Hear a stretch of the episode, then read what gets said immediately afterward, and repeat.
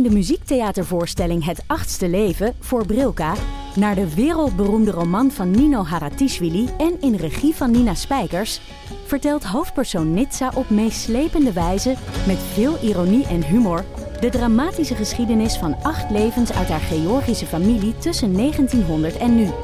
Een hartverscheurend en tegelijk troostrijk drama verteld vanuit het perspectief van vrouwen uit verschillende generaties. Waarbij het publiek meegenomen wordt op een emotionele, visuele en muzikale reis door de 20ste eeuw. Koop je tickets voor het achtste leven via oostpol.nl. Hoi luisteraar, wij zijn Hugo, Max en Leon van de Grote Podcastlas. Wij zijn drie geografen en elke week behandelen wij een ander land. We bespreken onder andere de geschiedenis, politiek, natuur, maar ook de sport, de muziek en natuurlijk het eten. De nijlpaarden van Pablo Escobar, de vele bunkers van Albanië en het verschil tussen een sheik en een emir zijn zomaar wat voorbeelden die langskomen. Maar we bespreken ook de geopolitieke invloed van China in Afrika en de impact van het Europese kolonialisme. Luister dus wekelijks naar de audioversie van de Atlas, de Grote Podcastlas. Fijn dat je luistert naar Boeken FM, de literaire podcast van De Groene Amsterdammer en Das Mag. Wil je nooit meer een aflevering van ons missen? Neem dan een abonnement op ons in jouw podcast-app. Zo ben je als eerste op de hoogte als wij weer wat nieuws te vertellen hebben. Wij doen ook vreugdedansjes als we een mooie recensie of gouden sterren van jullie krijgen in jouw podcast-app. En je helpt je medemens omdat wij dan ook beter zichtbaar zijn in hun podcast-apps. Zit je met een vraag of heb je opbouwende kritiek voor ons? Mail dan naar boekenfm.dasmag.nl.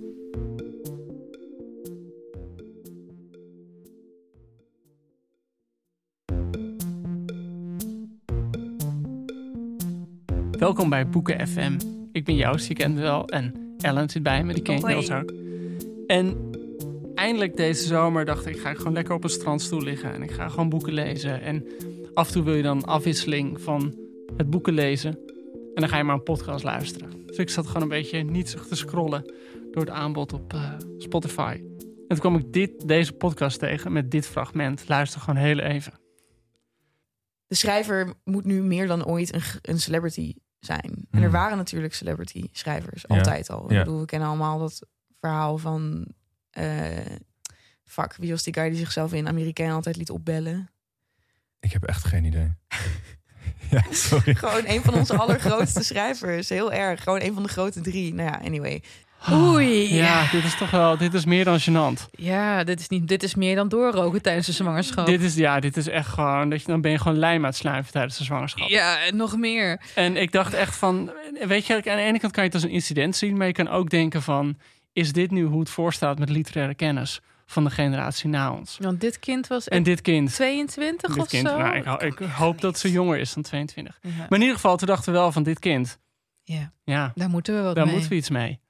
Dus dat kind hebben we uitgenodigd. Hallo allemaal. Ik ben Charlotte. Nou, dit is Charlotte. Ja, dat is, eh, z- zij is vanaf nu onze presentator. Want we kregen wel eens vragen van luisteraars van... ja, het is toch allemaal wel erg highbrow en ingewikkeld. Dus we dachten, we leggen de lat lekker laag. En voor iedereen, de hele fanclub van Bob die dit nu hoort... denkt van, waar is Bob? Bob is er natuurlijk altijd in ons hart, in ons hoofd. Nu even niet in de studio, want Bob heeft in tegenstelling tot Joost en mij... wel een leven naast Boeken. FM. Maar hij gaat dit seizoen een paar keer aanschuiven als expert. Maar Charlotte... Charlotte, wat dacht je zelf bij dit fragment? Ik bedoel, was je er bewust van? Ik wil mezelf heel even in verdediging nemen. Ik denk dat jij vooral struikelt over het woord guy. Ja, Guy. Waarom de hele het woord Guy? Deze Guy. Hebben we Merel? Merel is er ook gewoon weer. Hallo, hoi. Merel. Kunnen we, kunnen we iets van een... Merel, jij bent van mijn generatie. Ja. Jij gebruikt toch wel welk woord... jaar ben jij? Ik kom uit 98. Oké, vet. Jij, Merel? 94. Oh, jezus. Oh, jezus. Ja, de 90 kinderen. Ja, Ja, ja, jongens. confronterend. Ja. Goed, je zegt toch wel, je zegt toch niet altijd man als je man bedoelt? Of weet ik veel wat jullie zeggen, kerel of zo. Gast. Gast. Ja, Gast. gast is ook zo. sorry, daar krijg je Guy. echt maar, zo'n maar het, guy. het ging me er wel echt meer om dat jullie gewoon niet op de naam van Harry Julius kunnen komen. Ja, Dat dit is natuurlijk een stuk erger. Eh, overigens, gast klinkt echt alsof je brainpower bent of zo'n rapper uit 2004. Ja, maar dat Ja. zijn wij. gewoon- ik heb al die cd's nog steeds in mijn kast staan. Ja. Maar Guy, gewoon echt, Ja. I love it. Ja, die Guy, Harry Mulisch. Ja, die- Arjen is een guy, wiens naam ik vergeten was. Maar ik geef het eh, de schuld aan mijn onderwijs en niet aan mijzelf. Want ik ben best een grote lezer. Maar ik ben de grote drie niet, echt tegengekomen in mijn schooltijd. Wat leuk. En op welke school heb je gezeten dan? Ik heb op dezelfde school gezeten als Willem Frederik Hermans. Namelijk Oh. het Bordees Gymnasium. Oh, dat is Ah, ook kijk, niet meer wat het geweest is. nee, dat is Maar ik vond wel, ja, ik heb die podcast wel, het komt uit Redden Millennial, dat is een andere podcast die hij maakt. En wat ik er gewoon echt mooi aan vond, en dat deed me ook wel een beetje aan mezelf denken, dat was, jullie maakten een aflevering over eh contemporaire literatuur. En ik vond het gewoon mooi dat je zeg maar met 20% van de kennis wel 100% van de meningen had. Dus dacht ik, Ja. ja, dat is wel echt een goede eigenschap moeten we hier voor, hebben. eh, voor, voor, voor de bij. Ja, je bent ja. net Twitter. Ja, absoluut. Heerlijk. Ik ben ook eh, natuurlijk een digital native, zoals we dat in mijn podcast noemen. Ja, laatst zei je een keertje, want wij kennen Charlotte nu al iets langer, jongens. Ze is door de screening heen gekomen. Ja, en ja, laatst hadden we het over makkelijk. televisieprogramma's. Toen zei ze, ik kijk geen analoge televisie. en dan moest ik toch heel eventjes bij mezelf... Maar ik vond vooral ja. dat Lineaire echt- televisie. Oh, lineair dat Ik was vond- het ook, ja. Ik vond het vooral ook mooi dat ze het echt zo zijn, een soort van beginselverklaring. ja. ja. Dit is, dit is wie ik ben. Maar Goed, Charlotte, Het is een nieuw begin. het is een nieuw begin. Welkom. Wat studeer, studeer je eigenlijk? Wat doe jij in je vrije Oh, tijd? Zo pijnlijk. Oh, dit is heel pijnlijk. Ik ben gesjeest. ik was literatuur aan het studeren, maar ik ben gestopt. En dat was omdat je niet wist wie Moelis was. Eh, ja, ze Nee, hebben me eraf gestrapt. Ja. Universiteit Utrecht had de podcast gehoord en dacht, eh, die mogen we hier niet meer. eh. Vind ik wel integer van hen. Maar Ja. gezellig dat je dus nu probeert Nee, dus geld te verdienen bij eh, ons. Ja, probeert. Ga even lijken pikken, het inderdaad. Ja. Nou jongens, zullen we dan maar gewoon over de grote drie gaan praten? ja, lieve mensen. Want kijk, wij dachten bij onszelf... we moeten toch een keertje met den billetjes bloot de grote drie. Moelisch, Reven en Hermans. En het is ook leuk, want deze podcast wordt gedropt op 1 september 2021. En laat dat nou, Joost... 100 jaar zijn na de geboorte van W.F. Hermans. Kijk, dat vinden wij leuk. We houden van ronde dingen. En ehm, we hebben een aantal boeken gelezen van deze schrijvers. We gaan het ook een beetje hebben over het verschijnsel, de grote drie. En we willen eigenlijk het woord in het begin geven aan Charlotte, die natuurlijk heel veel vragen heeft. Allemaal vragen erover. Maar Ja. laten we inderdaad gewoon een beetje doen dat we gewoon de grote drie voor, voor de mensen zoals, zoals Charlotte, eh, ja, die, die, die, die kasten, laten we het zo zeggen. Eh, van wat, wat moeten we nou onthouden van de grote drie en wat kunnen we ook echt rustig vergeten? Ja, dat vind ik een hele goede vraag. Ik heb zelf ook een paar vragen betreffende de grote drie. Ik vind ingewikkeld dat wij in onze nationale literatuur een begrip hebben, de grote drie. Eh, want dat was alweer een hele tijd geleden dat deze drie aan het schrijven waren. Hm. En nog steeds noemen we ze zo. Dus mijn vraag aan jullie is eigenlijk: wat betekent het voor onze literatuur van een land om een grote drie te hebben? Is dat niet beperkend? Legt het niet onnodig vast wat wij grote literatuur vinden? Joost, hoe komen wij aan de grote drie? Hoe komen wij aan dat verschijnsel? Nou, dat verschijnsel is denk ik, eh, moet je denk ik echt een beetje historiserend plaatsen. Want ik denk dat ze, dat ze niet alleen de grote drie van de literatuur waren, maar gewoon de grote drie van de hele cultuur. Deze drie mannen hoorden ook tot de allerbekendste Nederlanders van hun tijd. Maar ze waren ook opiniemakers en zo. Ze waren natuurlijk ook opiniemakers. Ze maakten documentaires, ze maakten toneelstukken, ze maakten films. Eh, eh, ze hadden overal een mening over. Schreven essays, schreven essays die groot in de krant stonden. Ze waren ook echt de opiniemakers. Een soort Rutger. Bregman. Een soort Rutger Bregman. Maar dan eh, ja, gewoon heel veel leuker. Eh, anders kan ik het ook niet maken. En dus, dus op een bepaalde manier maakte dat ze de grote drie. Wat ze denk ik ook echt centraal maakte, en dat hebben ze alle drie met elkaar gemeen, is gewoon de Tweede Wereldoorlog. Ik bedoel, zij werden de grote drie eigenlijk in de jaren 50, 60, 70. Ja, want even voor de, eh, voor de, voor de chronologie. Hermans 1921, Gerard Reven 1923 en Harry Moelis 1927 Ja, geboren. Ja, klopt. Dus, dus zeg maar voor die generatie, die iedereen die tot de jaren 60, 70 eh, volwassen was, had die oorlog meegemaakt. Het was best wel een soort van. Nederland was natuurlijk veel meer monocultuur. Er was natuurlijk veel minder aanbod cultureel gezien. Hè. Er waren nog maar Nederland 1, 2 en 3. Of misschien niet eens 3. Dus ik bedoel, dat, dat culturele landschap zag er gewoon heel anders uit in het aanbod. En er was natuurlijk één groot thema wat iedereen met elkaar gemeen had. En dat was de oorlog en de nawerking van de oorlog. En het goed-fout denken en het slachtoffer-dader denken. En zij schreven daar de grote boeken over. De, de, de beste, meest opgepikte romans. Dus op een bepaalde manier dat nationale identiteit die er was, daar stonden zij gewoon direct in verbinding mee. Dus volgens mij moet je die grote drie niet alleen zien van goh, ze schreven, ze waren de beste schrijvers en oh, wat waren stilistisch geweldig, maar ook gewoon zij waren op dat moment de mensen die het grote thema van hun tijd in handen hadden. En eh, de reden dat we ze nu nog steeds de grote drie noemen, ik neem aan dat dat apocrief is, zeg maar. Dat Ja, is, was niet in die tijd. Net, net Ja. zoals een blinde darm, dat is een rudimentair orgaan van het verleden. Want ja, we zullen zo meteen ook wel het even hebben over de kwaliteit van hun werk en wat we er anno 2021 nog mee kunnen. Maar het, het stolde op een gegeven moment, was ook wel catchy, hè, de grote drie. En het Heeft het niet ook met de heilige status van, de, van die oorlog te maken? Dat gewoon, je kunt na de, al die oorlogsboeken gewoon geen grote literatuur meer schrijven? Nou ja, dat, dat, is, dat, is, dat is. Was dat Adorno die zei dat er geen poëzie meer geschreven kon worden Na na, de- Auschwitz. na Auschwitz? Ja, weet je, ik, ik vind het vooral een hele slimme marketingtruc. En natuurlijk houd je het zo in stand. En het is niet voor niks dat in de jaren eh, die volgden, waarop de grote drie aan het uitsterven waren, namelijk in de jaren 90 en de jaren 10 van deze eeuw, dat men op zoek ging naar opvolgers en zo. Het is gewoon het institutionaliseren van een soort triumviraat van literatuur. Het, het, wat, wat ik wel beklemmend aan vond op een bepaalde manier is... Ik weet nog dat ik debuteerde, dus dat was rond 2010. En Ben jij ook schrijver, Joost? ja, dat krijg ik cadeau. en ehm, dat gewoon bij de helft van de debutanten die uitkwam... Maartje Wortel of Philip Huff, noem maar op. Ze debuteerden en je werd altijd dan in je debuutrecensie... of in je eerste recensie vergeleken met een van de... van nou, het is een beetje in de traditie van... Nou, Jan Wolkers hoorde er ook vaak bij... of het is in de traditie van Hermans... of het is in de traditie van Mulisch. Je, Het werd, werd ook een soort van self-fulfilling referentiekader. Ja, Ik bedoel, ja. als je maar eindeloos naar ze blijft Referentie. wijzen... dan blijft die groot, dat concept van de grote drie ook gewoon heel erg in stand. Ja, en het is natuurlijk ook in institutioneel opzicht een heerlijke truc. Hè? Kijk, weet je, ik weet niet hoe bekend jullie zijn met de theorieën van de Franse socioloog Pierre Bourdieu. Oh, Pierre Bourdieu. Maar hij stelt dat kunst een Oh, die ken je dan wel. sociaal... Ja, ik heb op een university college gezeten. Nou, wa- wa- wa- wat, zei, wat zei Bourdieu? Oh, ik heb geen idee, joh. Ik was niet aan het Oh, opletten. Eh, kunst is een sociaal construct. Dus wat wij mooie kunst vinden is niet omdat het intrinsiek, het kunstwerk intrinsiek iets met ons doet, maar omdat wij hebben geleerd het mooi te vinden. En hij introduceerde het begrip symbolische waarde, symbolisch Oh, ja. kapitaal. En dat betekent eigenlijk hoeveel ja, imago je hebt. Dus, en weet je, een symbolisch kapitaal als tot een van de drie grote schrijvers van Nederland worden gerekend. Ja, het, het biedt aandacht, het biedt statuur.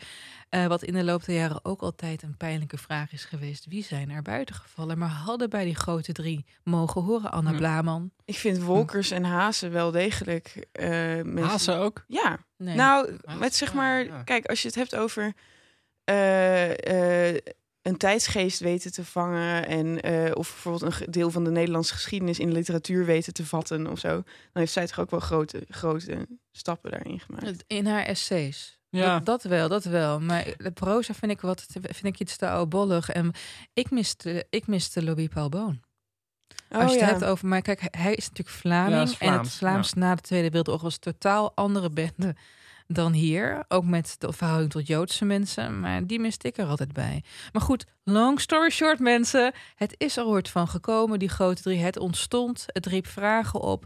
En het consolideerde de positie van drie witte jongens in het literaire Ja. veld. Dus, en die consolidatie deed natuurlijk graag mee. Ik bedoel, het waren ook mensen die het gewoon heel goed deden in de media. Het waren drie mensen die, he- ik bedoel, als je interviews met ze terugleest, zijn het vaak hele grappige interviews. gevat, ook als je ja. tv-interviews terug. Het waren gewoon hele scherpe, hele grappige mannen En heel die goed- gek waren op de camera. En heel goed in zelfmystificatie. Interessant te doen. Dus ja. Nou ja, ze, ze mengde zich ook in de ophefjes en zo, toch? Tenminste, Ja. ik heb een beetje met over Hermans zitten lezen. Die was niet vies van een beetje ruzie. Nee, nee, nee, nee, nee. En, en Reven Ehm, ook ja, niet. En, ik, eh, ik had ja. echt gehoopt dat, dat Merel hier de, de cliché, eh, die cliché-knop... Ja, ik word er gewoon een beetje vies Wat is dat ook alweer, Ja, Joost? de cliché-knop. Nou ja, bijvoorbeeld, eh, ik, ik heb net eh, de aanslag gelezen en dat boek leest als een trein. Oh, Ik dacht dat je helemaal een soort buzzer had. die Is, is vies van, verboden? Ja, weet niet. Ah, hier heb hoopte ik de gewoon dat cliché-knop niet voor bedacht. cliché-knop gewoon iemand nee, het is wel een goede inderdaad. We mogen denken, misschien mogen we allemaal op de cliché-knop drukken. ook leuk. Maar goed. gezellig. Maar goed, jongens, de grote drie. Wat moeten we ermee? Wat kunnen we ermee? Nou, ik vind het interessant wat je net zei over eh Hazen. Van het taalgebruik is misschien oudbollig. Eh, vinden wij eh, dat deze drie eh, schrijvers tijdloos zijn of goed zijn blijven staan? Ik denk dat we daar zo meteen denk voor per schrijver even op in moeten gaan. Oké, ja, Eh, maar laten we die vraag inderdaad wel per schrijver beantwoorden. Eh, kunnen we het even hebben over wat ze met elkaar gemeen hebben, behalve de tijd waarin ze schreven en de oorlog? Vind ik wel een moeilijke vraag. Want het grappige is, en daarom waren ze denk ik ook de grote drie, dat ze natuurlijk heel ver uit elkaar lagen. Ja, het is net als met de Powerpuff Girls. Ze hadden alle drie een andere gave en een andere kleur outfit aan. Kijk, je hebt, eh, kijk, ze, ze, ze, ze komen natuurlijk in die, deze, in die woestenij terecht, zowel qua samenleving, cultuur als betekenis van de Tweede Wereldoorlog. Dus je hebt Gerard Reven, die eh, nou, de, de, de lethargie, de leegheid van de naoorlogse dagen beschrijft. En later, later God vindt, al dan niet op ironische wijze. Ja. Je hebt Harry Mulisch die het vindt in het zoeken naar een groter verhaal achter alles en nog wat. In het zoeken naar een verband. En W.F. Hermans, daar zit ik totaal niet lekker in. Maar die zal ook wel wat gedaan hebben. Ja, die maar- zat natuurlijk veel meer in de, de soort van de intrinsieke eenzaamheid van de mens. De psychologie. Ja, de psychologie, redelijk misantroop. Eh, het heeft allemaal geen zin.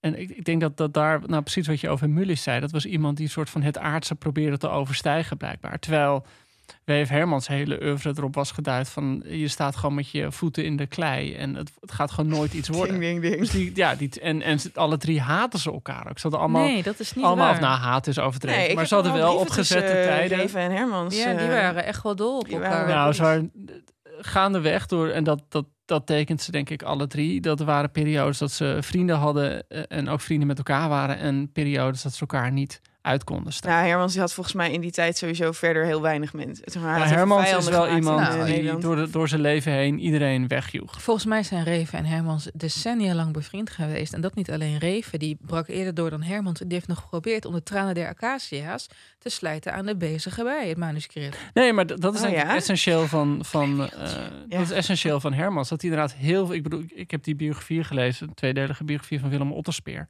En dan zie je dus dat hij heel veel vrienden maakt. En echt met iedereen uiteindelijk broeieert. Een redelijk onmogelijke, onmogelijke man was. Maar om ze heel even eh, thematisch op een soort ironie-schaal te plaatsen, dan was eh Reven groot satiricus eigenlijk. Nee, Nee, Meer dan die andere twee, toch? nee. Eh, wat is het verschil tussen een satiricus en een ironicus? Satirica, een satire, je parodieert wat er is, wat als common sense wordt beschouwd, wat als cultureel verantwoord wordt beschouwd. Je, je parodieert normen en waarden om de leegheid ervan te Oh, laten ja. zien. En die andere die schopt er meer gewoon tegenaan. Ja, nou ja, de, de, de ironie is, je weet dat het allemaal gemaakt is. Mhm. Je weet dat het allemaal fake is. eh, en daar drijf je een beetje de spot mee. Toch jongens? Heb ik het Nou zo ja, een satiricus kan bijvoorbeeld uiteindelijk heel sentimenteel zijn. En de ironicus niet. Ah ja. Dat, dat is denk ik het verschil. Maar in Mulici is nog ernstiger weer dan Hermans. Nee. Qua soort van wat hij wil bereiken met zijn literatuur. Nou, ja, dat, Nee. dat is een interessante vraag. Maar daar gaan we het denk ik straks ook wel over hebben. Dat Mulisch is iemand die aan de ene kant van die hele grote uitspraken deed. En heel graag heel mythisch over het schrijverschap Hij zulke domme uitspraken. Als je op een gegeven moment je leeftijd vergeet, vergeet je wie je bent. Ja, fuck, Ja, fuck ja, jou. nee, nee, Dan gewoon heb je dat- gewoon Alzheimer, Harry. En tegelijkertijd is het ook iemand die gewoon met heel veel spot over zichzelf kon schrijven. Dus dat wel die, dat dubbele zat er ook in. Ja, ja. Je weet bij hem nooit helemaal precies waar je aan toe was. Ja, met Reven al helemaal. Nee. Dat is ook uh, Revens godsopvatting waar we het later over gaan hebben. Vraagtekenfonteinen, alom. Maar weet je, we lopen nu te praten over mensen die we eigenlijk per, per oeuvre een beetje moeten voorstellen aan onze luisteraars. Dat is zeker waar. Maar wacht, ik, wilde, ik had nog even één vraag eh, over het concept Grote Drie. Want daar Ja. mogen we toch wel meer Ja. aandacht aan besteden, Ja, denk ik. Ja. Eh, gewoon over wat het betekent om mensen te benoemen tot Grote Drie. Nou, we weten nu van deze hoe dat ongeveer gegaan is. Dat is natuurlijk niet officieel zo gegaan. Het blijft een beetje hangen, zo'n naam. Maar stel dat je eh, nu de opgave zou krijgen om een hedendaagse Grote Drie samen te stellen. Nederlandse letteren. Ja, Nederlandse letteren nu aan het schrijven. Ja, dit, is, Eh, dit is mijn, mijn grootste claim to fame. Dat ik debuteerde twee weken voordat Mulisch doodging. En toen overleed hij. En toen maakte de NRC een eh, ja, een soort kopje van wie moet hem nu zijn. En uit een of andere beslissing die het menselijk verstand te boven ging... hebben ze toen een foto gemorfd van Arnold Grunberg, AFTH en ik. Hè? Tot één persoon. Maar jij was toen echt 26 of Ik was toen net gedebuteerd. Ja, en mijn, mijn- mijn- ja, het werd gewoon om, door toevalligheden met Mulisch vergeleken. Dus dan hadden ze van ons drieën, een soort van één, dat was echt een Dat kind. is zo grappig. Ja, echt een kind dat je bij de geboorte echt gewoon verdrinkt in de rivier. Kunnen we dit op Instagram zetten? Ehm, ja, Oh, dat is ongevoelig. Het kindje, Ja. van, eh, kindje van Hermans overleden. Nee, dus, dus en, en dat is natuurlijk ook het pijnlijke van het concept de grote drie. Dat je dan continu weer op zoek gaat naar een nieuwe grote drie. Ja, dat vroeg ik me dus Terwijl af. het gewoon- Niet ja, productief, toch? Het is Nee, eigenlijk, eigenlijk helemaal geen... en de eh, literaire cultuur is zo veranderd sindsdien. Nou ja, en ik zou ik denk dat dat je je inderdaad dan vastklampt aan bepaalde vormen van schrijverschap of zo. Omdat, zoals je al zei, iedereen wordt met Wolkers vergeleken nu. Ik vind het ook wel allemaal heel vaak op Wolkers lijken. Maar dat, misschien is dat alleen maar omdat ik hem zo ken uit de kanon of Ja. zo. Eh, dus misschien zou het ook helemaal geen zin hebben om een hedendaagse grote drie samen te stellen. Aan de andere kant denk ik dat als mij op de middelbare school was verteld, en misschien ben ik dat gewoon vergeten hoor, maar dat, eh, dat dit de grote drie waren met de hoofdletters, had ik dat wel misschien cooler gevonden. Wat je al zei, het is een marketing move omdat het dan sterrenstatus geeft aan schrijvers. Dus het is misschien vanuit het, eh, wat is ook weer die stichting collectieve propaganda van het Nederlands. Ja, dat. Ja, zo. Eh, komen, nou. misschien moeten die dat. niet uitgenodigd voor het boekenbal. eh, hoor. Nee, joh. Ja, maar wat het volgens mij ook als gevolg had bij heel veel lezers, is dat je kant gaat kiezen. Dat mensen zeggen, ja, maar ik ben heel erg van Hermans, dus ben ik niet van Mulisch. Oh, een soort Team Edward. Ja, dus het werd een ja, team, team Edward. Ik weet niet, ik denk Team dat het het, het Koningshuis Ja, is. nee, ik heb geen idee waar dit nee, over nee. gaat. Het is ook literatuur hoor, Joost. Uh, Twilight? Ja. Ja, Twilight. ja. Twilight. Daar ben ik mee opgegroeid. Ik weet dat jullie En allemaal het Mulisch lagen verplicht je om van elk minstens één werk te kunnen lezen om een, een mening te kunnen hebben. Dat is inderdaad ingewikkeld. Dus je kunt niet een losstaande mening hebben over Jammer hè? Één boek van Mm. één van deze drie. Mm. Ja, het punt is natuurlijk, denk ik, wat het ook zo gek gedateerd maakt, die grote drie, is, nou, wat ik net al zei, ik denk dat, het, dat je ook die grote drie had, omdat er veel meer een monocultuur leek te zijn in Nederland. We waren allemaal met dezelfde thema's bezig.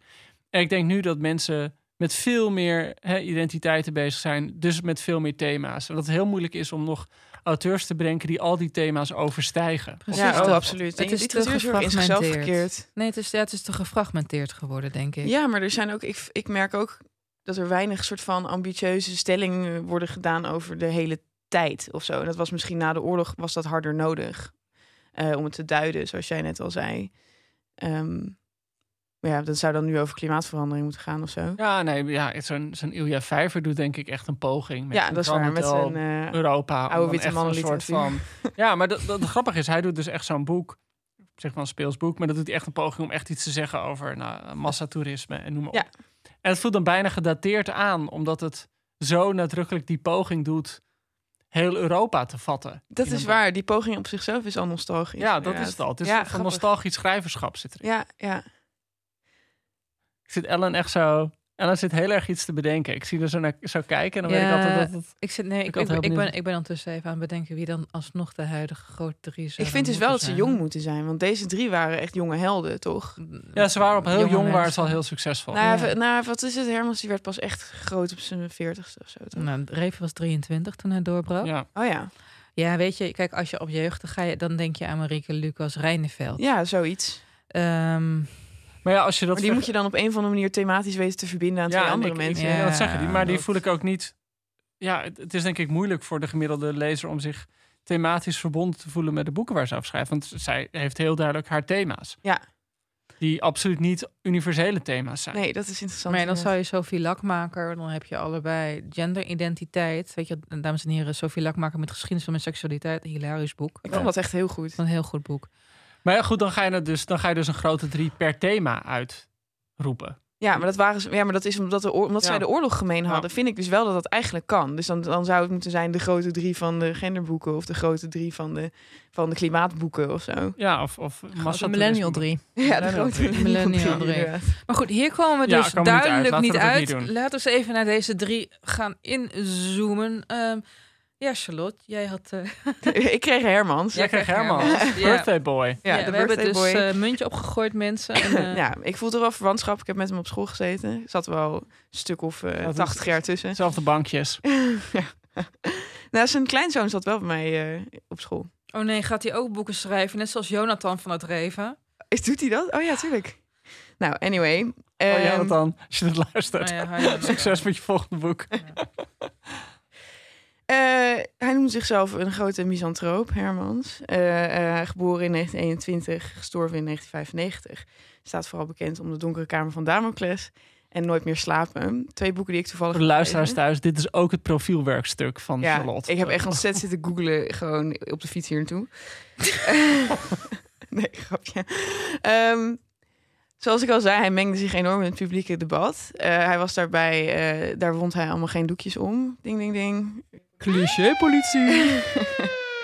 Eh, eh, noemenswaardig is de wijnrap-affaire in de jaren zeventig. Daar was hij... eh, ja, dat moeten we dan nog helemaal gaan uitleggen. Ja, dat vind ik echt zo onmogelijk iets om uit te leggen, de wijn. Ja, ik heb vooral duizend columns van Renate Rubens Ja, ja, nee, dat, gewoon, dat was gewoon de affaire van de jaren zeventig. Maar dat was, was dat die gast die zogenaamd Joden had Ja. geholpen in de Tweede Ja, maar hij Wereldoorlog? bleek Een een man, bleek collaborateur. Ja. Wat had Hermans daarmee te maken? Die had dat soort van blootgelegd. En eh, andere opiniemakers, Renate Rubens en Aad Nuis, die waren daar heel erg fel tegen wat Ja. eh, Hermans daar allemaal over schreef. Dus er ontstond een soort enorme eh, nou ja, publieke discussie over. Super interessant allemaal. Maar de reden dat ik in aanraking was gekomen met Hermans voor het eerst was toen ik 14 was. En toen deed Nederland Leest, een soort ook Oh initiatief god, ja, ja. om het te bevorderen, heeft toen de Donkere Kamer van Damocles uitgeroepen tot boek van het jaar. Eh, en die hebben toen een hele leuke dubbele uitgave, namelijk de helft was in het rood uitgegeven, en de andere helft in het groen.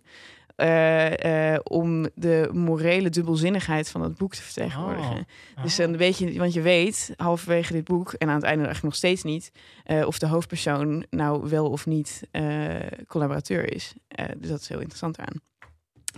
Hermans, wat moet ik erover zeggen? Ik vond het ontzettend jongensboek. Eh, De Donkere, Donkere Kamer Kamer. van Kan je geen missen geven van het plot voor de Ja, ongeïnformeerde het gaat, een beetje, het gaat over eh, een beetje een nietszeggende jongen die eh, werkt in een tabakszaak. Oosterwoud. Oosterwoud, ja. Eh, Mooie naam. Ja, inderdaad. En eh, eh, vlak nadat de Duitsers zijn binnengevallen in Nederland, komt er een, een Nederlandse soldaat binnen in zijn winkeltje en die vraagt hem om te helpen met een geheime opdracht. Hij moet wat foto's ontwikkelen. Hij wordt betrokken bij een of ander plan. En het toeval wil dat die man echt sprekend op hem lijkt, maar een soort net iets knappere, net iets mannelijkere versie van hem Van is. de alfa-versie. Ja, en hij is Oh, ziek onder de indruk van deze Zoals gast. Marieke Lucas dat is van Joost. Ah. Ik vind- Jij hebt Eh, ook ja. dit dubbele thema in, in eh, een van jouw boeken zitten. Oh, ga je nou zeggen dat je een van mijn boeken hebt Ik heb- gelezen? ja, ik maar je heb bent gelukkig wel weer vergeten. Dat, dat scheelt gewoon. Nee, inderdaad. Maar hij is uh, gewoon die Ozwoud een soort van beta-kuk. Weet je wel, zo'n man zonder baardgroei. En, uh, ja. maar hij is wel 19 als dat boek begint. Hè? Dat moet Echt waar? Ja. Oh. Dus de Duitsers vallen binnen in, eh, als hij 19 is. Eh, dan begint dit helemaal. Dus er komt een dubbelganger. Er is een dubbelganger. Een Ja, van- versie. Ja, en wat er dan langzamerhand in dat boek gebeurt, is die Oosterwoud wordt steeds verder betrokken in eh, de plannetjes van zijn dubbelganger. Doorbekken. Ja, doorbekken. Eh eh Oosterwoud met DT, doorbekken met CK. Dat is gewoon grappig, want van, oh, ze lijken toch ook op die manier dan op elkaar. Eh, want, en ze kunnen ze wisselen ook van uniform, want die doorbek die moet zichzelf op een of andere manier vermommen. En wat je je aan het einde afvraagt, want dan heeft eh Oosterwoud een grote eh, eh, misdaad gepleegd. Nou ja, voor het verzet. Ja, nou, hij dacht dat hij dat voor het verzet Dat- aan het doen ja. was. Maar, Eh, maar hij bleek een verzetsman te hebben omgelegd en niet, eh, en niet een collaborateur. Dus dan vraag je, vraagt hij zich af en vraagt de lezer zich af van hoe heeft dit kunnen gebeuren? Eh, en begint ook te dagen dat je eigenlijk helemaal niet weet of die doorback ooit heeft bestaan. Want het hele Mm. thema is hierin dat die man bijna onzichtbaar is. De enige die weet dat hij bestaat is Ooswoud. Eh, en ze versmelten steeds verder met elkaar. Fotografisch bewijs verdwijnt. Het lukt hem steeds niet om dingen te ontwikkelen in zijn donkere kamer. Eh, en dus aan het einde Ja, dus blijft een hele grote vraag over van wie is er goed en wie is er fout. Dus eigenlijk is het hetzelfde als met Fight Club. ja, Het is, ja, Het is ik denk dat... dat Wat Ja. grappig. ja. En het, de suggestie wordt gewekt dat het twee kanten van dezelfde persoon zijn. nou dat is, wordt niet eens Ja, dat- beantwoord deze Nee? vraag. Wat wel wordt gezegd aan het begin van het boek... is dat zijn moeder geestelijk in een inzinking is terechtgekomen. Zijn moeder heeft zijn vader vermoord in een... eh, Ja, dus de suggestie is van ergens... Ik bedoel, dat was ook nog in de tijd... Dat, dat mensen gewoon heel erg naar genetische dingen keken. En het was het idee van dat zal wel erfelijk zijn. De Ja. gekte van... ja, ja, inderdaad, dat was ook die periode. Het is heel grappig. Het Je, komt uit 58. je hebt gewoon, dat is dat bekende verhaal. eh, Het is uiteindelijk verfilmd. Volgens Als mij film- als water. twee druppels water, ja. En eh, dat is een film die verdwenen is, niet meer uitgezonden wordt. Die film was namelijk, ja, echt een geweldig verhaal dit. Ehm, die film is gefinancierd door Freddy Heineken. Er speelde één vrouw in, dat was de minnares van Freddy Heineken. Eén vrouw. Ja, en nou, ja, volgens mij, ja, de nicht, volgens mij, waar hij een soort van Hij crush met op heeft. nicht. Hij trouwt met zijn nicht, ja. Ja. En dat nichtje werd gespeeld door de toenmalige minnares van, van Heineken. Toen ging het uit en toen heeft Heineken ervoor gezorgd dat de film nooit meer uitgezonden mocht Want worden. dat was dan haar big break geweest. ja, dat, was gunde een die haar- dat gunde hij gewoon niet. Maar, Wat vet! maar wat dus wel heel een grappig is, maar- die film eindigde dus mee. Gewoon laatste shot van de film. Eh, inmiddels zijn er vreselijke dingen met uh, gebeurd. Laatste shot van de film. En dan zie je doorbekken op een strand liggen. Gewoon aan een, aan een biertje, eh, aan een cocktail. Een Heineken biertje. Ja, een een biertje. Nee, dus, dus in die film wordt, zeg maar, wordt het gewoon hard gemaakt. Van, oh, zie je, hij is er wel in Hij, geluisterd. hij is wel... Terwijl natuurlijk het hele Oh. interessante van het boek is... dat je gewoon het zelf moet bedenken. Ja, nou ja, en dat is die schizofrenie van de, van, de, van de oorlog waar jij het net over had. Die zit daar denk ik heel mooi letterlijk in verbeeld. Van, je weet niet van jezelf of je dader of slachtoffer bent. Je weet niet van je vrienden of ze goed of fout zijn. Ehm, dus nou ja, maar in ieder geval toen ik dit voor het eerst eh, las... vond ik het heel moeilijk om doorheen te komen... omdat het over pistolen gaat en... eh, ja, en ja, verzetswerk. ja. verzetsdingen. En dat vond ik gewoon een jongensding. Goed, ik heb toen wel een prijs gewonnen met Nederland Leest. Heb Want ik je heb- een prijs gewonnen? Heb ja, de prijs prijs was dat ik op televisie mocht met Arjen Lubach. Oh mijn En, god, maar hoe, hier zijn stop, hier hoe won je Stop. deze prijs? Wat was de De prijsvraag? prijsvraag was: maak iets over Willem Frederik Hermans. En toen heb ik een video gemaakt, eh, een stop-motion video over zijn leven. Oh Kunnen wij die god. nog ergens zien? Dat staat er wel- op, onze, op Insta zetten? Ja, ik kan wel linken, maar het is heel knullig. Ik had allemaal dingen gewoon uitgeknipt en gefotografeerd en zo. Wat leuk. Ja, eh, dus dat. En daar en op een gegeven moment zit een hele ongevoelige tekening in, waar ik nu een beetje spijt van heb. Zij, hij was verliefd op zijn nicht, ook in het echt, Hermans. En die heeft op een gegeven moment zelfmoord gepleegd. En toen heb ik een soort hele knullige kindertekening gemaakt van een bungelend vrouwtje. Oh, nice. Dus eh, nou ja, dit kan ik ergens op internet wel terugvinden, denk ik. Maar wat, wat, wat, eh, kijk, we hadden het net over dat thema van die, dat, dat ze zo samenvallen met de, de trauma's van, van de cultuur op dat moment. Dat boek is uit eh 58. Ja. Nee.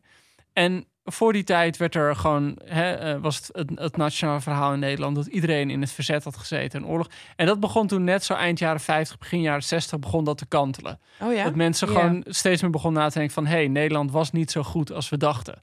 En we hebben eigenlijk veel meer mensen hebben gecollaboreerd... of hebben gewoon weggekeken en meeste hebben mensen Joden geholpen. gedeporteerd. De meeste Joden Ja. gedeporteerd, Oh, eh, ja. procentueel gezien. En dat is natuurlijk dat, precies wat dit boek laat zien. Dat het gewoon... eh, dat goed en fout niet zo duidelijk waren. En, Ja. en dat, dat eigenlijk er een veel groter grijs schemergebied is. Hoe, wat, wat voor indruk maakte dit boek, heb je dat bij elkaar gegoogeld, toen het verscheen? Waren mensen verontwaardigd? Oh, dat weet ik niet. Nee, ik heb dat eh, niet opgezocht. Nou ja, kijk, dat, dat is natuurlijk het, het probleem met... eh, Hermans werd wel al redelijk goed opgepikt in het begin. Ja, Maar die verkoopsuccessen, dat, dat, dat kwam echt later pas. Nou, hij werd echt met Nooit meer slapen, werd hij, werd hij pas echt een Ja, best, dat- dat eh, was echt, bestseller. en dat en- was pas in 66. Ja, en dat was echt dat gewoon zijn eerste, zijn echte doorbraak. Ja. Naar gro- veel groter publiek. Voor die tijd was hij natuurlijk in de literaire kringen werd hij wel, werd hij wel gelezen. En hij was gewoon een, een graag geziene gast. Maar De Tranen der Acacia's. Ja. Roman die volgens mij hiervoor verscheen, klopt Ja. dat? Ja? In welk jaar? Oh, dat weet ik niet uit mijn hoofd. Dit is echt Die een nachtmerrie aflevering van 2 voor 12 dit, hè jongens? Oh Het ja, is echt van- gewoon zo van, ik ga het even opzoeken. Ja, Ja. maar goed. eh, ik vond de Tranen der Acacia's heb ik ook gelezen. Die vond ik echt nog veel ontoegankelijker dan ik. Want dit heb ik nu opnieuw gelezen. En dit vond ik gewoon geweldig spannend. En Ja, nu het is ik- gewoon echt op. ja, nu Ja. ik me eroverheen heb gezet dat het een jongensboek is, Ja, vind ik het gewoon heel erg vet. Wat Eh, cool. maar dat Tranen der Acacia's vond ik echt ingewikkeld en ontoegankelijk. Ook eh, omdat er zitten heel veel onbeantwoorde vragen in. Uiteraard ook in dit boek. Maar eh, eh, wat in Nooit meer slapen misschien beter is... is dat er gewoon wel een strikje om dingen heen wordt gedaan. Dus er is een, best een duidelijk plot. Ja. En er is een soort...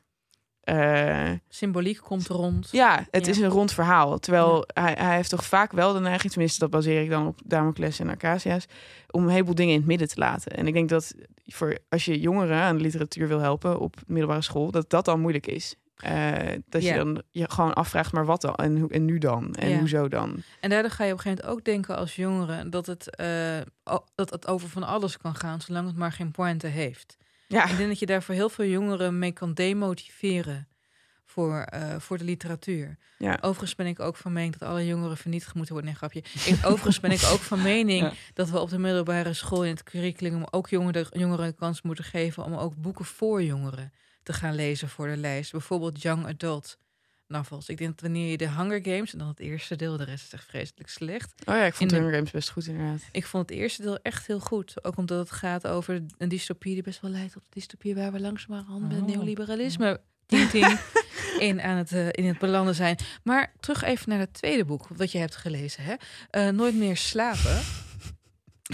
ja, dat is een soort mondeling Nooit meer slapen is dus. echt zo'n soort van Ik ken mensen die het bijna elk jaar herlezen. Voor wie dat echt het boek zo'n soort Ach. lading hebben. Ja. Echt? Ja. Nou, het is ook verfilmd een aantal jaar geleden. Oh ja. Ja, niet zo'n daverend In het succes. Engels, toch? Ja. Ja, Eh, ik heb Never, het niet never gezien. sleep again. Of, eh, zoiets. Nee, kijk, je moet luisteren. Ik ben geen Hermans-fan. Dus dit soort dingen was gewoon... Oh, chill, hier hoef ik geen tijd aan te besteden. En dan had ik tijd bespaard, ging ik Zelda spelen. Dus- Oké, maar dit is wel een interessante vraag, denk Ja. ik. Nu we het eh, hebben over de duurzaamheid van de grote drie. Ja. Eh, eh, moet, moet iedereen eigenlijk wel Hermans lezen? Nou, eerst even over Nooit Oh meer slaven. hè? Wat vond je ervan? Wat ik eh, er goed aan vond toen ik het eh, las, was de herkenbaarheid van die zoektocht naar jezelf. En dat je dan je ouders moet losweken op een of andere Want manier. wat is, de, wat is het plot hierbij? Oh ja, sorry, vergeet ik steeds. Eh, een jonge geoloog die gaat in Noorwegen op zoek naar een van de obscure meteorietkrater. Eh, maar dat mislukt aan alle kanten. En dan beseft hij dat hij eigenlijk dat helemaal niet wilde in de eerste instantie. Hier zit ook weer een soort betere dubbelganger in. Want hij gaat met andere jongens gaat hij op eh, expeditie. En dan mislukt hij steeds. Hij- blijkt gewoon net niet zo competent te zijn als, eh, als zijn tegenhangers. En uiteindelijk blijkt het allemaal toch ook weer zinloos. Want een van die expeditieleden die gaat dood. En de jonge geoloog Alfred die beseft van... ik wil eigenlijk helemaal het niet doen. De meteoriet die vindt hij niet. Of de krater die vindt hij niet. Aan het einde slaat er een meteoriet in. En het boeit hem niks meer. Want hij heeft gewoon besloten van... dit was niet mijn droom. Het was de droom van mijn ouders. En dat vond ik wel Mm, vet. En dat is mm. ook een heel klassiek thema, denk ik. Mm. Van je bent jong en je weet niet wat je wil. Dus je doet maar wat je ouders van je willen. Maar je hebt niet eens door dat je doet wat je ouders van je willen. En eh, dat is heel ontluisterend, denk ik. Dus dat vond ik er mooi aan. Maar er is ook geen beloning. Want in oude werk zie je wel dat het wordt beloond wanneer je je eigen pad gaat volgen. En ook in elke Disney-film trouwens. Maar hierbij is er nog steeds leegte. Ja, maar dat is interessant aan Hermans. ja. Eh, eh, dat wordt hem wel eens gevraagd. Dus er is een interviewfragment waarin, hij wordt, waarin hem wordt gevraagd van... waarom is het allemaal zo pessimistisch Ja. dat je schrijft? Eh, eh, waarom heb je die terugkerende thematiek in je boeken? En hij zegt van ja, er is geen andere thematiek mogelijk. Want er is geen andere thematiek denkbaar in een wereld... waar alles eindigt in ondergang en dood. Zo zegt Ja, hij dat. jullie kennen vast ook onder professoren. Dat is natuurlijk ook Ja. een van de. Dat is een van de meer geliefde satirische boeken van hem. Het gaat over een Groningse hoogleraar die de Nobelprijs wint. En zelfs het winnen in dat boek, en dan krijg je allemaal, dus, dus net zo'n studentenprotest. En die, die hoogleraar belandt op allemaal vreselijke feestjes in zijn eer. En het is allemaal dat zelfs het winnen van de Nobelprijs is gewoon eigenlijk een klucht. Is gewoon een dra Eigenlijk moet je het gewoon allemaal niet willen. Ja, maar ik Dat vind hem wel. Hij is wel een humorist. Want hij ziet in ieder geval de futiliteit van dingen inzien is altijd grappig of zo.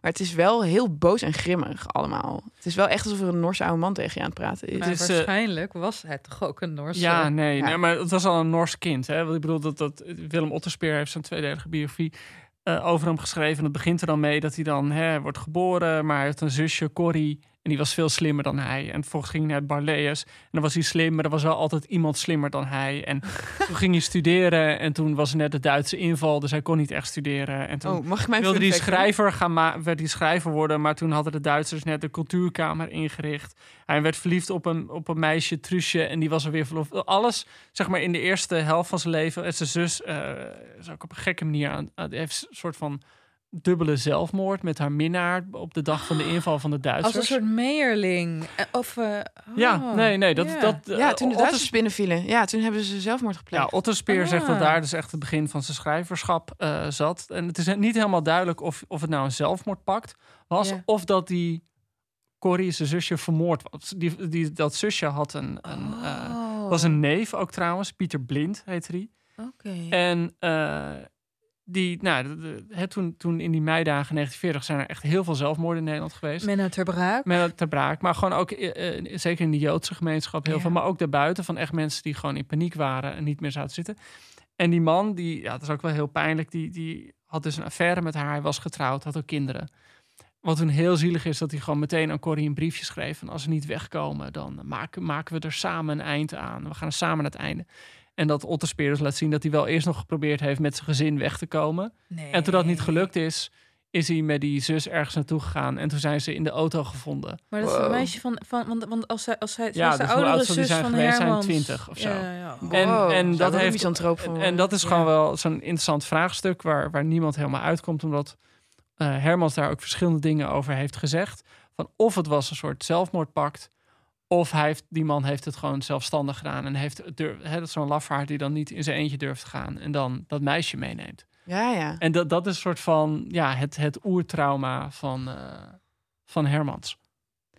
Ik heb een fun fact over Hermans. Ja, fun fact. Ja, maar, maar je weet dat we dat, dat is trouwens leuk, lieve luisteren. Fun fact van de week, van de week. Fun fact, fun fact, party time, excellent. Ja, kijk, weet je, wij vonden dat het tijd was voor een paar rubriekjes te in. Want waarom, kan je, waarom niet ver, nog vervelender worden dan je al bent? Bovendien heb ik een aandachtspannen van een TikTok-generatie. Dus ja, dat is ik echt wil gewoon ver- af en toe iets leuks Ja, doen. af en toe ja. doet ze wat.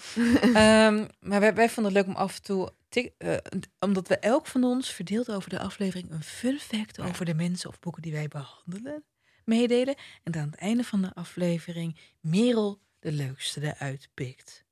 Oké.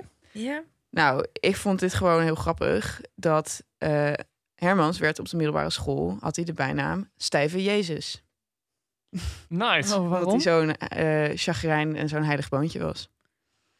Oh. Leuke fun fact. Ik moest denken, Ja. meteen denken aan de roman The Last Temptation of Christ... waar je een heel andere duiding van stijve, Stijve Jezus, Jezus. krijgt. Ja. Oké, nou goed. eh Merel, heb je, heb je hem genoteerd? Ja, staat fact? genoteerd. Maar- laten we even... Charlotte, eh, is het nog de moeite waard, het werk Ja, ik dacht laten we tot de kern interessante komen. Van wat Ja. moeten we onthouden en wat moeten we vergeten?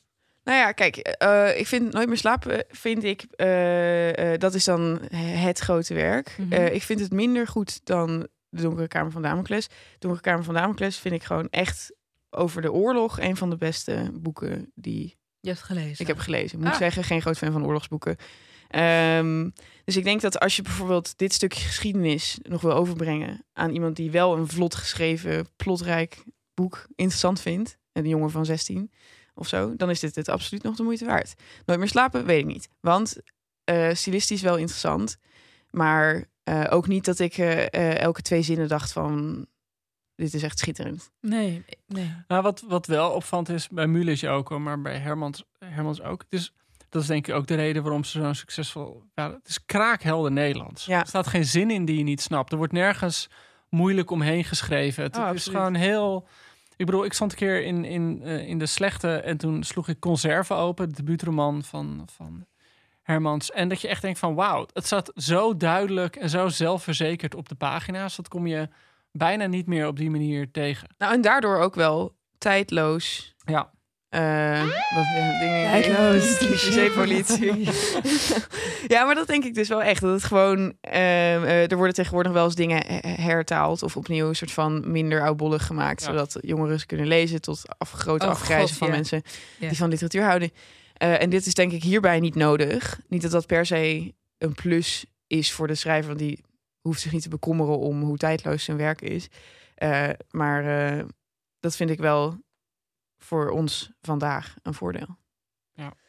Wat kunnen we vergeten van Hermans? Want ik heb dus alleen deze soort van Ja, centrale wat- werken Kijk, ik bedoel, er zijn nu, eh, er worden in zo'n hele lange reeks worden al die verzameld werken uitgegeven. En dan zie je dat hij dus echt boeken vol geschreven heeft van die polemieken. Oh ja, Met echt iedereen en van die volkomen narcistische. Dat je, ik bedoel, dat is wel dat ik echt denk. Ik ben blij dat die polemiek niet meer zo'n ding is in de literatuur. Want het is gewoon. een polemiek is een soort eh, Ja, boze columns naar dat, elkaar dat, toe dat, dat- ja, dat was de, nou ja, gewoon plaats in de krant. Ik bedoel, dat is natuurlijk waar de grote drie ook de grote drie maakten. En anders schrijven ze die het ook, dat die dan heel graag in stukken in kranten elkaar de maat gingen nemen en elkaar belachelijk gingen maken. Oh ja, ik kan me niet voorstellen dat mijn kleinkinderen nog de columns van Sander Schimmelpenning gaan lezen. Nee, ja, ehm, ehm, ja, nee, eh, ik, ik, ja. Dus dat is dat zit je via Sander Schimmelp en ik kleinkinderen Ja, krijgt. dat is eigenlijk letterlijk wat ik ook net zat. Ja. Ja, hooguit Ja. als je, ik denk dat zijn eigen kleinkinderen het niet eens zullen willen. hij heeft het meer Maar op goed. eh, Zweedse dames, geloof ik. Donkere kamer dus meenemen wat jou betreft. Ja. Joost? Ja, donkere kamer. Ja, maar ik moet ook zeggen, ja, ja goed, sorry. Ik heb, eh, eh, maar bijvoorbeeld ook eh, Behouden Huis. Een Ja. klein, klein roman. ja. Oorlog, echt een heel mooi kleine auto over een Duitse soldaat die in een huis eh, een soort van de oorlog afwacht. Ehm, Maar goed, als we echt een eh, eh, eh, Desert Island tijdcapsule gaan samenstellen. Het is een beetje twee metaforen door elkaar heen. Maar als we er eentje mogen meenemen, ben jij dan ook eens dat het Damocles is? Ja, dan zou ik wel Damocles doen. Ja, Mag ik één ding afraden? Ja, absoluut. Ja? natuurlijk. Wat moeten we Ja, want weet je, kijk, luister, alle drie van, alle drie van de grote drie hebben ze poëzie geschreven. Oh ja. En ja, ja, ja. Hermans eh, gedichten, la- la- laat ik het zo zeggen, je hebt dus een leuke website genaamd gedichtweb.nl, waarin mensen hun lievelingsgedicht van hun lievelingsschrijvers posten, soms ook hun eigen brouw zelfs. En eh daar kunnen Oh, lezers, dat die, klinkt kunnen dus, die kunnen sterren geven. En van alle gedichten van Hermans die erop staan, is het gemiddelde twee sterren per gedicht. Oh nee. Omdat je echt meteen bloedende ogen hebt, weet je wel. Heb je er eentje bij je? Weet je, die ga, die ga ik even opzoeken, Ja? ja? ik zou het heel leuk vinden om er eentje te horen inderdaad. Oké, dan breek ik even in. Ja. Want we hebben namelijk ook ehm, een paar inzendingen van, eh, van eh, luisteraars. En een fun fact van een luisteraar over Hermans. Niet. Hoe cool is dat? Maar misschien wint onze luisteraar dan de prijs. Ja, het oh, zou ook zou die winnen dan? Eh, en die luisteraar die eh, heet Jet Zwart. Eh, zij zegt dus het volgende. Jet Black. Fun fact. Mijn oma was, toen zij in Groningen studeerde, onderhuurder bij WF Hermans. En zij vertelde dus graag het verhaal dat hij de telefoon met prikkeldraad omwond als hij op vakantie ging. Uit angst voor een hoge telefoonrekening. Ik vind dat zo grappig. Maar waar was hij dan bang voor dat iemand anders zijn telefoon ging gebruiken? Ik denk het. En dat mensen dus op zijn kosten naar eh, Amerika zouden bellen of zo. Dat Dit was in de tijd dat mensen dat nog belden en hem dan zo drie keer lieten overgaan en dan Tring, ophingen tring. en dat dat betekent de ander dan terug moest. goed. Oh, ja. Oh, En dan, ah. en dan twee keer overgaan betekende niet goed. Gewoon Oh, dat wil ik echt. Ja. ook nog even zeggen dat eh, eh, een heleboel van die plotpunten eh, zouden in de hedendaagse literatuur helemaal niet meer kunnen. ja, maar dat geldt voor alle literatuur. Ja, maar dat, dat, het was wel echt, vooral dus in de Donkere Kamer van Damocles, alles valt of staat op eh, eh, het ontwikkelen van foto's. Eh, en, en in eh, Nooit meer slapen is, is een, een major plotpoint dat zijn horloge op een gegeven moment niet meer werkt. Ja, En ik denk van ja, maar dat zou allemaal niet meer kunnen nu. Dus ja waarom maar dat is ook met detectives en zo. Dat Ja. is zo vet. Dat kan nu allemaal niet meer. Ja, maar dat, ik, voel, ik voel daar zo'n gevoel van ver- verlies of zo. Dus nee, dat, Nee, dat, Charlotte, dan ga je gewoon een historische roman schrijven in een tijd dat men nog van analoge klok kijken afhankelijk was. ja, maar dan moet ik de hele tijd allemaal dingen verzinnen over analoge klok kijken. Nou, lineair klok kijken. Ja, ik kijk, niet, ik kijk alleen maar heel af en toe op willekeurig tijdstip. Maar, maar oh, veel belangrijker nog, ik heb dus een van die twee sterren gedichten gevonden van W.F. Hermans. Ik wil hè? dat je het met heel veel passie voordraagt. Het heet ouder worden en niets meer begeren. Oké. Ouder worden en niets meer begeren. Niet van zichzelf en ook van anderen niet. Geen liederen meer om vrouwen te bezweren. Alleen een lief dat liever contanten ziet. Wat mij verlaten Wat- wil, wat bitter. dat laten varen. Geluk gelaten door genot vervangen. Slechts de herinnering aan de droom bewaren. Waarin ik bellen blies met beholle wangen. Ja, weet je, ik eh jureer wel eens in gedichtenwedstrijden. Het is echt een Sinterklaas Ja, dat gedicht. is echt vreselijk. Maar ik heb heel weinig verstand van poëzie, maar dit klinkt niet Nee, alsof het is niet eh, zo, is niet- zo goed nee, is als... niet best. Charlotte, jij had het net over plot. En ehm, we hebben een vraag over plot. Wat leuk! Vet leuk. Oké, Ja. dus hier komt hij. Lieve Boeken FM. Hallo. Hij zegt eigenlijk lieve Ellen, Joost, Merel en soms Bob. Bob, je bent natuurlijk ook lief, maar niet altijd aanwezig. Als een soort aanloopkat van de overburen. Dat is de intro. Een grote Ehm, rode kater. Ja. Die je weet wel, Bob. Oh, nou. Bij gebrek aan jullie podcast deze zomer, ja, sorry, ben ik dan maar vreemd gegaan met het radioprogramma Nooit meer slapen. What's the name? In een van hun uitzendingen werd de schrijfster Maartje Wortel geïnterviewd over haar nieuwe boek De Groef. In dit interview zei Wortel dat ze zelf niet meer met een plot werkt en zelfs een steeds grotere hekel krijgt aan plots, omdat, ik parafraseer, je op het leven ook geen grip hebt en omdat plots definitieve oplossingen suggereren die er in het echte leven helemaal niet zijn. Ten eerste haal ik uit deze uitspraak van Wortel dat zij vindt dat romans en novelles dus naar het leven geschreven moeten zijn. Het leven is een doelloze brei aan gedachten en acties en zo moet een boek dus ook zijn. Ten tweede valt me op dat Wortel niet alleen staat in deze, niet alleen staat in deze gedachtegang over het loslaten van een plot. Zo moet ik denken aan Kamers Antikamers van Ja. haar hartsvriendin en generatiegenoot Ninja Weijers. Nu zou ik van jullie willen weten, is de plot langzaam aan het uitsterven? Zijn jullie het eens dat een, dat een boek het echte leven moet representeren en dus plotloos moet zijn? PS. Als het waar is dat deze podcast op 1 september online komt, tussen haakjes, dat weet je bij jullie nooit zeker. Guilt trip. Oké, mam. Dan is het precies 100 jaar geleden dat Willem Frederik Hermans is geboren. Nee. Over plotschrijvers gesproken, uitroepteken. Ook al ben ik 21, hij is mijn lievelingsschrijver. 21? Ja, welk boek van hem staat bij jullie bovenaan het lijstje? Nou, dat hebben we dus net, eh, die vraag hebben we beantwoord. Liefs van Martijn. Martijn, Martijn. kan je? Jeetje, ja, kom, wil je presenteren in plaats van Charlotte? Wat fantastisch, Martijn. Hey, eerst even nog een klein dingetje, eh, Martijn. Want je zei dat je ons hebt gemist eh, deze zomer. En misschien moeten we daar nog een hele kleine toelichting voor geven. Kijk, we zijn al even onregelmatig eh, ongesteld als een 13-jarige. Maar ehm, wij, wij, hebben, wij beloven Jij bij nooit, deze... Joost? Joost Nee, monstrueert bijna meer ongesteld. eh. ja. Maar ehm, het, het, het hang- het hing vooral, het, het kwam vooral door mij, jongens. Want eh, mijn vader heeft, nou ja, kanker. En dat was eh, ontregelend. En ik kan niet meer zoveel lezen als ik eerst deed. Alles is, mijn concentratie is gewoon soms helemaal weg.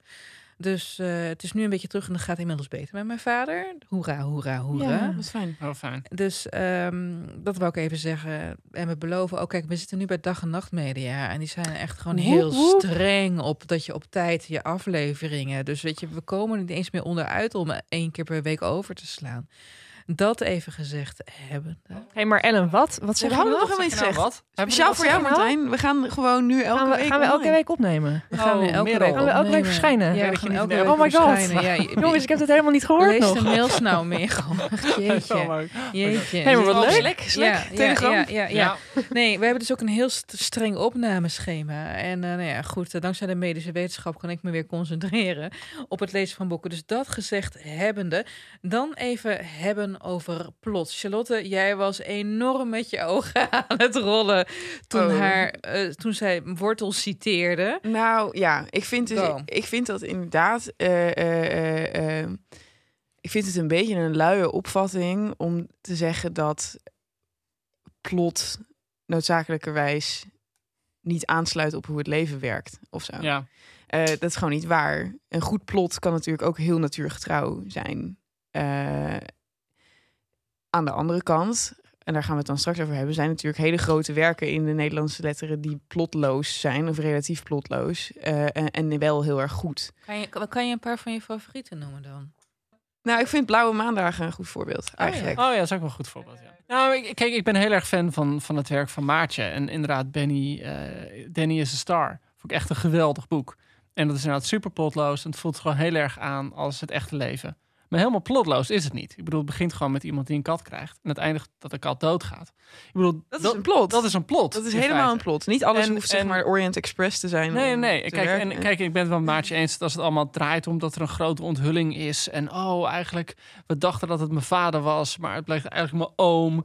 Weet je, oké, ja, dat, dat kan gezocht aanvoelen en zo. Maar ik bedoel, in een roman en in een memoir maak je een keuze als schrijver in wat je vertelt en niet. En ik denk dat als je naar je leven kijkt en je kiest een bepaalde ervaring, heeft die wel degelijk heel vaak de vorm van een plot. Je dacht iets en het blijkt niet zo te zijn, of je hebt, maakt iets mee en dat krijgt een bepaalde betekenis. Dat is, dat is bijna al een plot. Ja, dus bijna alles heeft een plot. Maar Kijk, dus aan de andere kant zijn er dus ook wel een heleboel jonge schrijvers die zich vrij waren van het plot. En dat ik denk dat dat echt Ja, en oudere schrijvers. is ja. omdat ze dan niet kunnen eh, kiezen, zeg maar. Het is een beetje gebrek aan Kill Your Oh, Darlings. Jij denkt dat het gemakshalve is. Ja, ik denk een beetje dat als je elke gedachte interessant vindt die je misschien potentieel wil opschrijven, en dan heb ik het niet over Maartje Wortel, hoor, maar alleen over haar uitspraak, eh, eh, eh, dat je dan die brei krijgt die inderdaad vrij natuurgetrouw is, maar verder eh, eh, eh, misschien niet scherp genoeg. Dus het is het snijden waar jij het net over had, dat een plot maakt Ja. en dat je dus moet doen en dat wel moeilijk is en ingewikkeld en dat kun je ook laten. En, eh, en dan heb je een plotloos en dat is dan heel postmodern. Als je er, als je dan een gedachte over hebt, is het ineens postmodern. Terwijl ik denk dat dat gewoon uit luiheid is. Nou ja, weet je, ik was laatst was ik iets aan het teruglezen over wat ik een van de mooiste romans uit de Nederlandse literatuur vind. Tonkat van Peter Vels. Hebben we ook in eerdere seizoenen van Boeken FM, toen jij nog de middelbare school zat, aan bod laten komen. En Misschien waar ook. Het is waarschijnlijk waar. Hè? En ehm Tonkat heeft hij geschreven en hij wilde per se geen plot inbouwen, maar hij wilde wel dat je als lezer de hele tijd doorlas. Dus je denkt van, oh, wat gaat er nu gebeuren en wat gaat er nu gebeuren? Eigenlijk wat je ook in een aantal romans van Haruki Murakami eh, tegenkomt. En ehm, allereerst, ik geloof niet dat er een plotloze roman bestaat. Want wij mensen, wij lezers zijn gewend om te denken in plots en te denken om wat, wat kan ik hier alsnog uithalen. Dus je kan als schrijver zeggen, oh, ik doe geen plot in. Wij lezers Ja. halen er hoe dan ook wat We uit. zoeken de betekenis dus in. jou, Oh, ja. plotloze schrijver. Dat gebeurt hoe dan ook. Ten tweede is de misvatting om te denken dat je louter boeken zou lezen en op schrijven louter voor plot.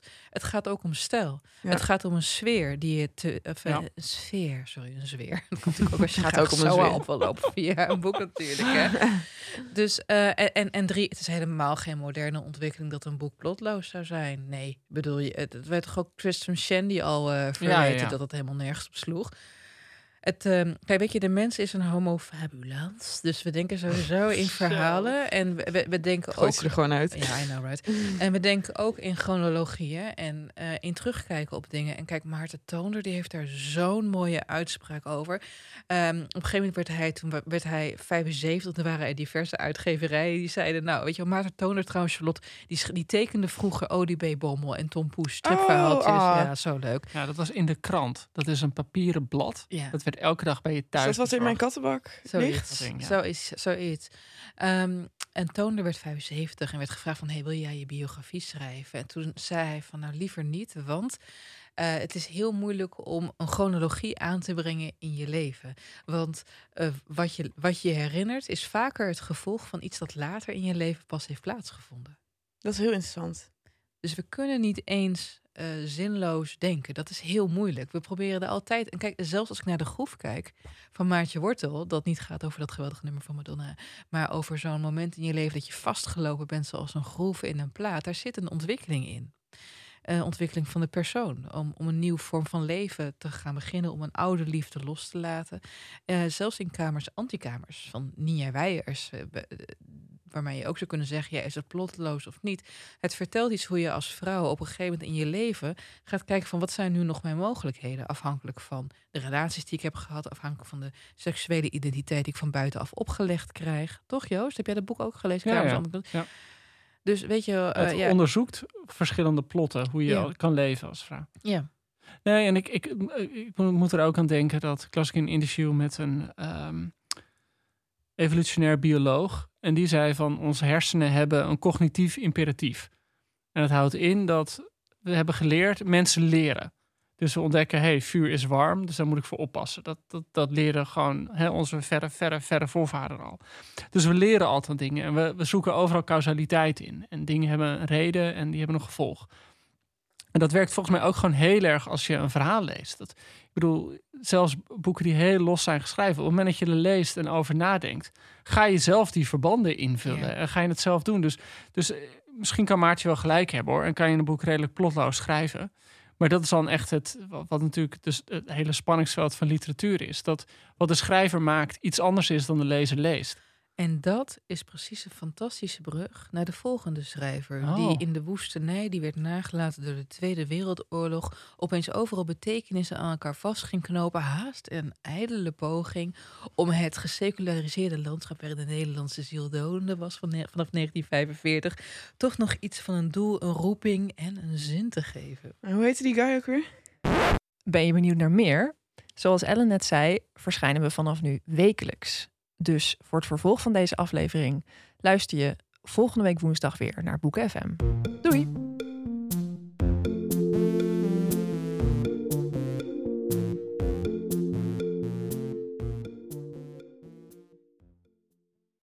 Nog even over die grootse en epische muziektheatervoorstelling. Het achtste leven voor Brilka is een marathonvoorstelling van 5 uur. Koop je tickets voor deze bijzondere theateravond via oostpol.nl.